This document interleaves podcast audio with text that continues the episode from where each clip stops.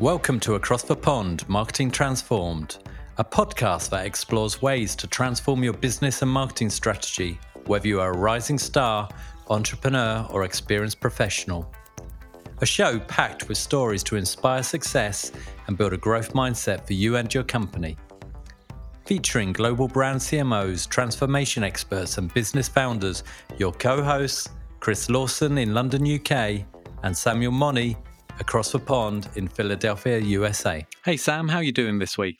Hey, Chris, I'm doing great, sir. How are you? How's everything over in the, the across the pond? Great, yeah. It's it's um it's pretty good actually. We're finding a few things opening up um, pubs, restaurants, you know, strange things like that. You know. Yes, I, I, keep wanting to say the new normal in these uncertain times, but again, it's they're so cliched now. So it's kind of obviously for the audience perspective at time of recording, we are in the midst of COVID, but equally we are committed to delivering this agile marketing action plan. That's it. That's when they listen back and well, listen in 2030, isn't it, Sam? I go, well, what the hell are they on about? Exactly. Hopefully, hopefully it'll be a long distant memory. Yeah, this is it. Exactly. So after outlining the, the four cornerstones that are needed for our agile marketing action plan um, over the last four episodes, um, and you know, they're, they're the foundations that no plan should be without. We're going to focus on the the top of the marketing funnel this week and explore the techniques, the tools, the planning process to secure the best growth for your product, brand, or company. So it really doesn't matter which marketing school you were brought up in, whether you learn all your marketing from YouTube videos or you're referring back to some sort of dusty old book. But the bottom line is that before you can drive sales, you have to drive awareness and engagement. Uh, there's no shortcuts unless you're going to bribe customers for sales, which is very, very short term and, and only ends up in one situation. So we're going to concentrate on that top of a funnel activity, driving customers off wherever they're at, both physical or digital destinations. And as we move them into a branded environment and then try to sell them a product or service sooner or later and we'll talk a bit more about that later on. And still, as we've discussed in some of the previous podcasts, the majority of all investment is still made in brand and acquisition. Uh, we've talked a lot about how that mix is not quite right and, and actually more balance needs to be made to sort of retention orientated activity. But at the moment, it's still very much um, that is the status quo. But seeing as always industries follow the money, there, there's literally hundreds of channels and hundreds of opportunities to incorporate into your marketing mix. So, this show, we're going to try and cut through that, tell you how to plan, what to include, what to forget about, um, and or at least how to make that assessment. And and if you're you're sat here and you're listening and you're thinking, well, I'm a search specialist and therefore I'm not sure how this is relevant, then then think again um, as pretty much all disciplines have been flavor of the month at one point. Yeah, as I think about that, Chris, and we we tend to perhaps bias when we think about this space to more of the digital uh, aspects. But when I think of performance marketing, I, in my mind, it could be as old school as it gets. It, for me, it could be emails, online ads, flyers, database marketing, promotional letters, newspapers, outdoor, phone texts, magazine ads, coupons, phone calls, whatever those things are, postcards, websites, and catalogs. So when I think about this whole space, eh, there is an opportunity to think about it not just in the in the forms of digital marketing, but direct response marketing. Any marketing where you have data and you you know what does or doesn't work, that counts as far as I'm concerned. Yeah, I totally agree. Again, you know, one of the themes running through the podcast has been about not getting too hung up on labels. It's is what the substance that counts, and what we're talking about here is measurability, targeted by nature, um, and obviously driving performance. And, and, this equally applies if you're operating in the B2B space as the B2C space. Um, as my personal view is that the techniques are now merging. And if anything, the recent worldwide lockdown has accelerated that.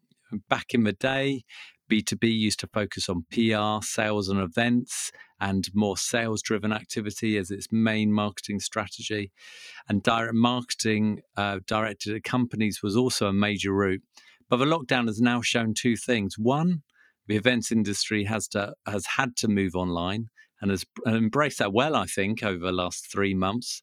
Um, but will it ever come back as it was before? So you need to find different ways of reaching those audiences. Um, and the second one uh, is the fact that with potentially a third of workers never returning to work, employer-based comms are also out. So, so what are you left with? Well, you're you're left with needing to find more ingenious ways to reach the audience. Um, I was reading about something called a a Chefinar, um, Sam, which was a a uh, a device, a networking device where companies would deliver um, sort of food parcels to sort of clients or partners, and then bring a chef uh, to do a sort of online tutorial as they talked about business. You know, sort of a, a new version of taking your own clients out to dinner, which I thought was quite ingenious. Um, but but you, you know, the point being is that you're going to need to look at new channels as we try and sort of drive that forward.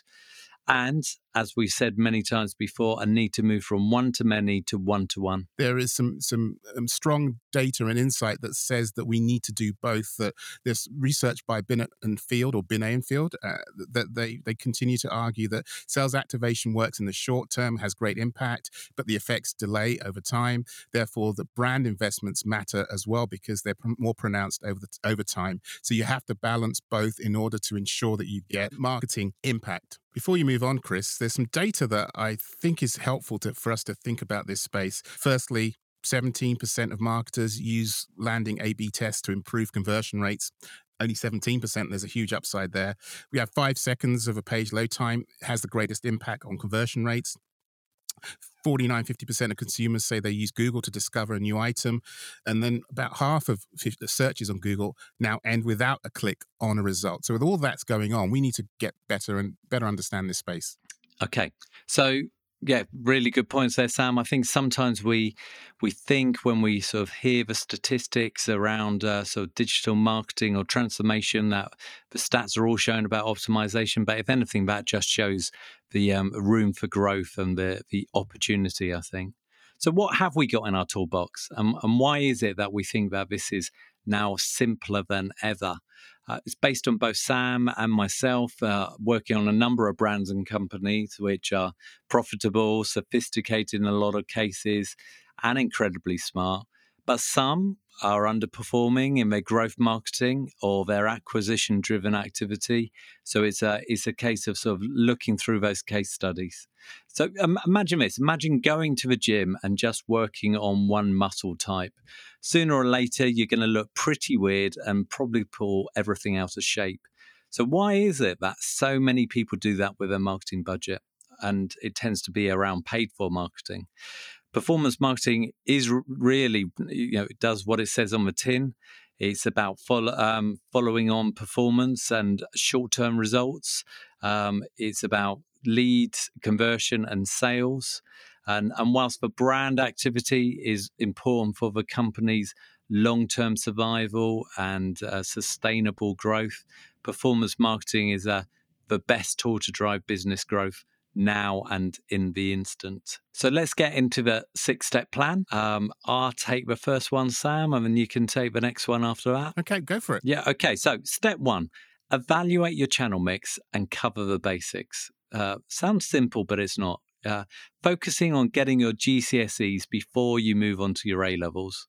Uh, what what would be the equivalent of that in the US, Sam? Yeah, I was going to say you lost. Yeah, so you're talking about education here. The GCSEs. See, I'm a Brit trying to explain the American education system, so good luck with to me on that. So the GCSEs are equivalent to grade 10, I believe, in the US, and then A level is is grade 12. So we're, we're trying to explain you know, progressing to different levels. I guess we're we're not going to go to PhD level in this show. I hope. Absolutely not. Get the foundations, get the basics right, do them well then move up a level, then move up another level. And as part of that, you're going to need a strong organic search plan that seamlessly integrates with your content. And we're going to dedicate a whole episode to that next week. You're going to need a social marketing strategy that increasingly concentrates on S commerce, social commerce. Um, brand marketing is going to need to be integrated into everything that we're going to do. And we cover that in a step a little bit further on. And there is no excuse if you think that your brand is dull. Um, it's not around uh, purpose of uh, the creativity that you think that your brand can do. It's what you can put into it. And you're also going to need personalized, dedicated landing page strategy for the quick sell for those who are ready to buy. And you're also going to need a slow burn as well. That, that traditionally is about lead capture, followed by an integrated CRM strategy, a sort of a drip email marketing campaign. Uh, and in, in simple terms, if I give you something of value as part of that data exchange, you're also giving me permission to send you communications via social and or email. And when you're ready to convert on your terms, then then I'll, I'll take advantage of that that opportunity. And of course, you need a paid for marketing strategy to some degree. And of course, where you want to start off is by using the organic of a low cost methods like the data capture and the email marketing program before you're over supplementing it with paid for activity. I suppose the challenge is how do you evaluate them? Um, how do you achieve a right balance, and and then how you implement them? But I, I promise that promise you one thing in terms of like the implementation stage.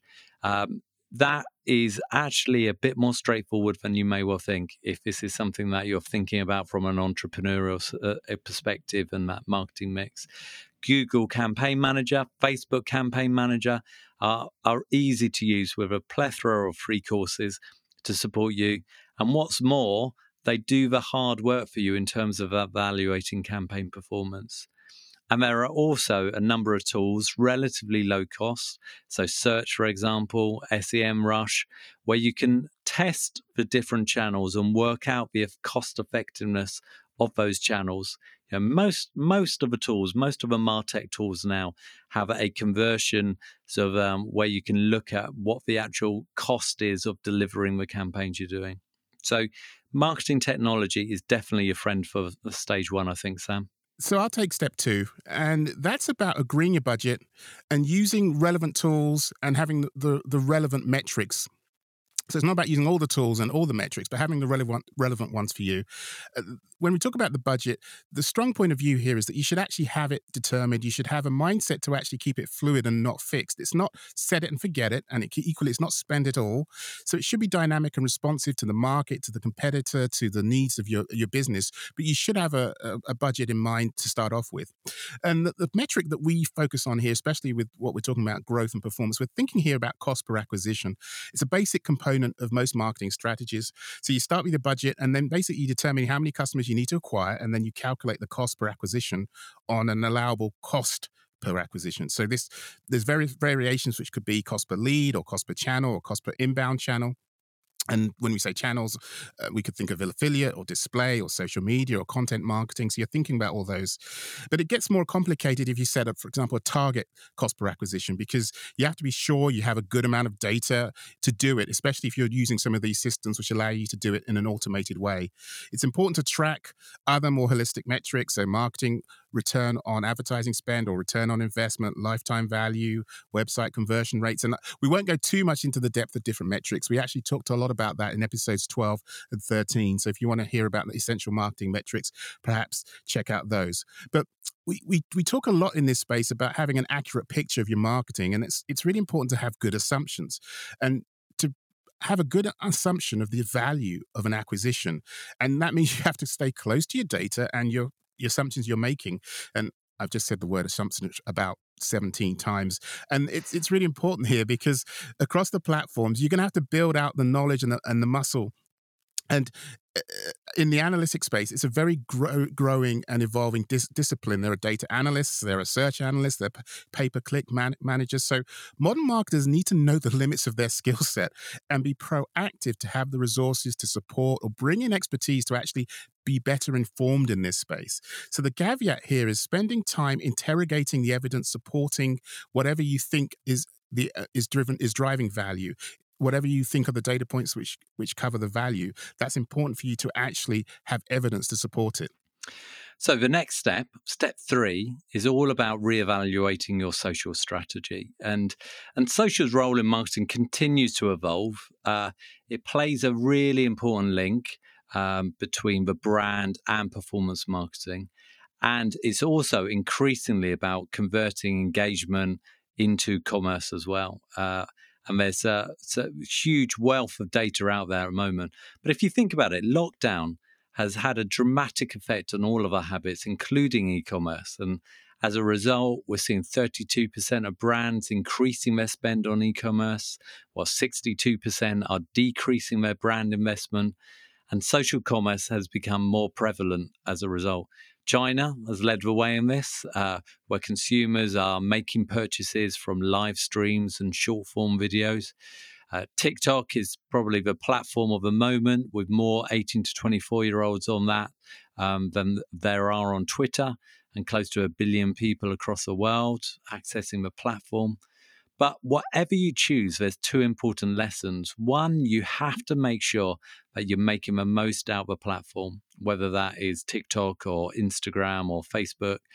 And the second thing, you have to think about your audience culture and what is authentic within that environment. And, and I can't emphasize that enough that just because TikTok is flavor of moment, uh, you really need to think very carefully about whether that is a right platform for you and and evaluating your social strategy and then reevaluating it pretty much every three months, I think, is is an important next step. So let me take step four.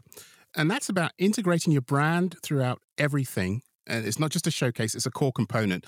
So, right now, we won't spend a whole amount of time on, on brand building, how to build a brand. We actually covered that really nicely in episode 42, and we talked about the power and the role and the philosophy of, of brand positioning and how to, to build a brand plan. So, you have that in mind when you're thinking about your growth and performance marketing uh, uh as we're deep into that, that philosophy here. So, the brand voice, personality, and values need to come through. You're having a story that comes through in, in the work that you do. And Chris just talked about a social strategy and perhaps using TikTok uh, if it's relevant and if it's appropriate. So you've got to turn insights, mind from your social platforms to actually target the right people, the right message at the right time. This applies equally to the biggest brands and the smallest entrepreneurs. And I was just reading a story about Brian Taylor. He has a pet grooming and boarding business based in Harlem, New York, in the US. And because of the COVID situation, the business was completely devastated. And he quickly pivoted to offer a mobile service, which is having a van and taking taking the Harlem Doggy Day Spa and grooming on the road. And the story caught the attention of Gary Vaynerchuk. Now I know we've had a few things to say about him in prior shows, and he gets a bad rap. But his advice was quite simple, and it makes perfect sense in the context of this small entrepreneur. It was to use Facebook, Instagram, and Nextdoor because you need to drive hyper local and hyper relevant messaging to specific people in a very specific ge- geography that you're going to, and you can use your brand experience to bring that Doggy Day Spa to life but you're also using the data to actually um, be successful, get to the right people, and perhaps have a, a scalable business model that you just pivoted to. It makes a lot so of sense, an, doesn't it? Yeah. Uh, it's not. It's, it's obvious. It's it's not rocket science here. But you, you, know, we talked about TikTok in an earlier segment. So here, you're actually using the right ones, but also the right two or three. So this is not about using hmm. 15 different platforms. And again, it was Nextdoor, Facebook, and Instagram were the ones which are deemed. Just focus on those and do those well. Which again, with the hyper local need and geographical spe- specificity of that business, makes perfect sense. Now, from a larger brand perspective, there's a jeweler called Pandora, which some of us are familiar with, and there's a case study from Germany which I thought was helpful. Again, just about doing the basics right. They wanted to use high quality video to generate positive sentiment uh, uh, during their Christmas shopping period and using Facebook video to to drive the campaign, but they knew that, and they they they knew, but they actually then started to work and realized that direct response campaigns drove online sales. And the question was, well, can a brand campaign drive online sales? Well, I guess the short answer is yes, but let's explain how they got there. They they essentially made sure that they actually served up the right content at the right time. They adapted the TV ad, they cut it down to 15 seconds, they reformatted it to a 16 by 9 and one one to one square ratio to fit mobile screens. To just doing the basics hygiene of delivering the right content in the right way. And brand sentiment and favorability rose 10 points, views are up, and they claim a 61% lift in buyers. So again, this is about bringing your brand through, but delivering it in the right way for the customer, consumer, or the viewer. Yeah, really impactful that. So the next section is about personalization, personalization, personalization. And we focus a lot about personalizing creative, but sometimes it's also about personalized channels as well and fusing technology with insight, as we've said many times before. And there's a great case study from the Digital Training Academy, and, and actually there's there's a hundreds of excellent case studies if you're in search of inspiration there. And I particularly like the fact that it dealt with a cultural trend for personalization rather than just uh, technology. Uh, this was Diageo um, operating in India. And what they were seeing as an insight was more people hosting small gatherings in, instead of big flashy parties. Uh, yeah, let's face it, that that trend is actually only going to accelerate now. So what they did was that they uh, they tried to target city dwellers, aged 25 upwards, um, and they wanted to create a personalized experience. So they actually created a AI powered chatbot with 300 DIY recipes to make cocktails. Um, yeah, sounds sounds pretty sensible, pretty straightforward. The idea was about creating a sort of an engaging, but also a helpful and informative and practical experience. Um, and and what I think is fascinating about that is they did most of this on Facebook. This was using uh, the Facebook app um, and the Facebook chat functionality. Um, but the results are absolutely staggering. There was uh, 10 million users were reached within two months of the chatbot going live. Uh, 3.2 million users interacted with it. 900,000 users requested recipes with an average of two recipes requested per interaction, and 43% of the users returned to interact with the chatbot. So, so I think the things to take out there is that combination of insight and fusing it with technology, but very much focusing on what the cultural trends are and making sure you're getting as laser focused and personalized as you possibly can. Step six is about attribution and reevaluation every week, every quarter, every few months. I wasn't at all surprised to find 171 million search results on Google when you search marketing attribution. And we could dedicate a whole season and get very technical about this space. But simply put, marketers are struggling as they try to reevaluate what actually is attributable to the money they're spending and the results they're getting. And so I like to think about it as starting with the end state in mind. So think about it just like you think about Google Maps, where are you actually trying to get to? And then you put the bundle of assumptions and tools and technologies together to help you do that. So when you're doing this attribution stuff right, it's about ensuring that the credit is correctly apportioned to the right touch point, the right action, the right activity. And so you can use more and more advanced analytics to get there to give the right credit across the multitude of different marketing touch points. But the challenge here is actually to pick the right ones which are actually driving the results. And so there's some dissatisfaction because it's hard to decide what the right credit should go to. And most importantly, here, it's not about the last click, the last action that was done gets all the credit. So I've been in situations where originally 100% of the attribution has been given to digital. And then later on, we actually cancelled a TV campaign and the online conversion rates for the brand suddenly dropped 30, 40, 50%. So that kind of proved that everything couldn't be attributed to digital because TV was driving consumers to the mm. website. So when you're doing that well, you've got to have some basic knowledge, some basic assumptions. And you probably know that people are predisposed to the brand and that will impact your brand lift or brand equity studies. And so you need to account for that when you're thinking about the performance of your brand campaign. And so, no surprise here that I'm going to call out the value and the role of the how and the mindsets and behaviors of doing this well.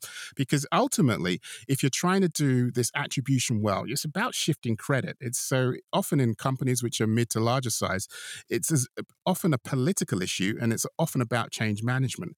So you need to do this well. You need to involve your finance team because often this is some of this is is is a maths problem and you need to make sure that you're allocating the right the right elements of the P&L to the right marketing activities. I was at a conference last year and there were some great examples from Chobani and they involved their IT, their legal and work across functions. Factual, another company in the room, they they have a media team, marketing, analytics, business intelligence and they they work across the different brands. But when you do this well, you can find aha, you can get insights and what uh, another car rental company showed during that that conference they're actually over attributing to Google search, which they, they did a test and they realized that when they did an A B test, they proved that they were actually overspending in one area versus another. And so they could actually shift money. And if you want to go deeper in this space, you should definitely visit the Mobile Marketing Association. They have a marketing attribution think tank. So if you go to the uh, Mobile Marketing Association, MMA, and they, they have this group called Marketing Attribution Think Tank, MATT, you'll find a wealth of knowledge, a wealth of insight and perspective to help you think a bit more in this space. And there's a, uh, the final example I'd share is there's an example from HelloFresh where ultimately they wanted to understand their entire customer journey and they put together a campaign and they were able to sharpen their data because they actually had a better attribution of what the consumer was basically using between their phone, their tablet, or desktop. And it helped them rethink where consumers were spending their time and then best evaluate where they needed to put their creative and their content between the phone, tablet, or desktop. So something as simple as figuring out which of the devices someone's using is a great way to get sharper and better and more effective. Good stuff, Sam. One question for you. Uh, who or what are Chobani? Yeah, so for the folks who aren't US based, it seems to be a, a very strong brand in the US. It's a Greek yogurt brand, or I want to keep saying Greek yogurt to pronounce it correctly over here. And, and they've been very, very successful and grown a huge amount of market share with their more better for me, better for you um, uh, pro- proposition and brand messaging that has really taken market share from the incumbents. Oh, very good. Very good. So, so that's step six of a plan. Um, as always, we want to think about what what should you do tomorrow. What's the first thing that you should do as you walk in the office, or you log back into Zoom, as as is your preference. And and for me, I think it's about evaluating your current channels and making sure the bases are covered. And if you're a specialist in an area such as content or paid or SEO, look at how your channel can more effectively support your teammates. And this is a constant re-evaluation that you need to do. Just because you did it two months ago doesn't mean that you need that you don't need to do it today. Um, so that that I think is the first thing you need to do tomorrow. So Sam, time has caught us up as always. Why don't you give us the three key takeouts from this uh, session? Yeah. Firstly, performance marketing is as old as it gets. Our argument is it's about having the data to know what does work and what doesn't work. Secondly, whether you're a small or large business, it's all about having the budget allocated. And this applies to you, whether you're able to use Facebook, Nextdoor, or Instagram. You can use those platforms to win in that space. And thirdly, if you've heard, heard, anything throughout this show, it's about being able to be agile and pivot. There are a multitude of different platforms and technologies coming through. So you've got to make sure that you're checking on a regular basis your assumptions to make sure that they hold through. Good stuff, Sam. So I'm going to keep it short this week. Next week's episode, we're going to mm, focus on the next important step in the plan, and that's about the the content, the, the content you produce and the creative you, that you produce and the messaging to go with it. I think we're we're also cover off a bit about uh, sales promotions within there as well, so incentives and how that links into your messaging. So a crucial section looking at creativity as well as sort of the the core of what you're doing around sort of content and adding substance to your brand. It's going to be a good show. Absolutely. It's a great build on what we've just covered and brings it to life in a, in a fabulous way. So until next week, Chris, have a great week across the pond. Well, that's it for this week's show. We hope you enjoyed it. Find more by visiting marketingtransform.com and click on the subscribe link. If you listen via Apple, Spotify, SoundCloud, or anything else, then click on follow, subscribe, or type Marketing Transformed into search. We're a new show, so please leave us a review, comment, or ask a question. We'd love to hear from you. Get in touch at marketingtransformedshow at gmail.com.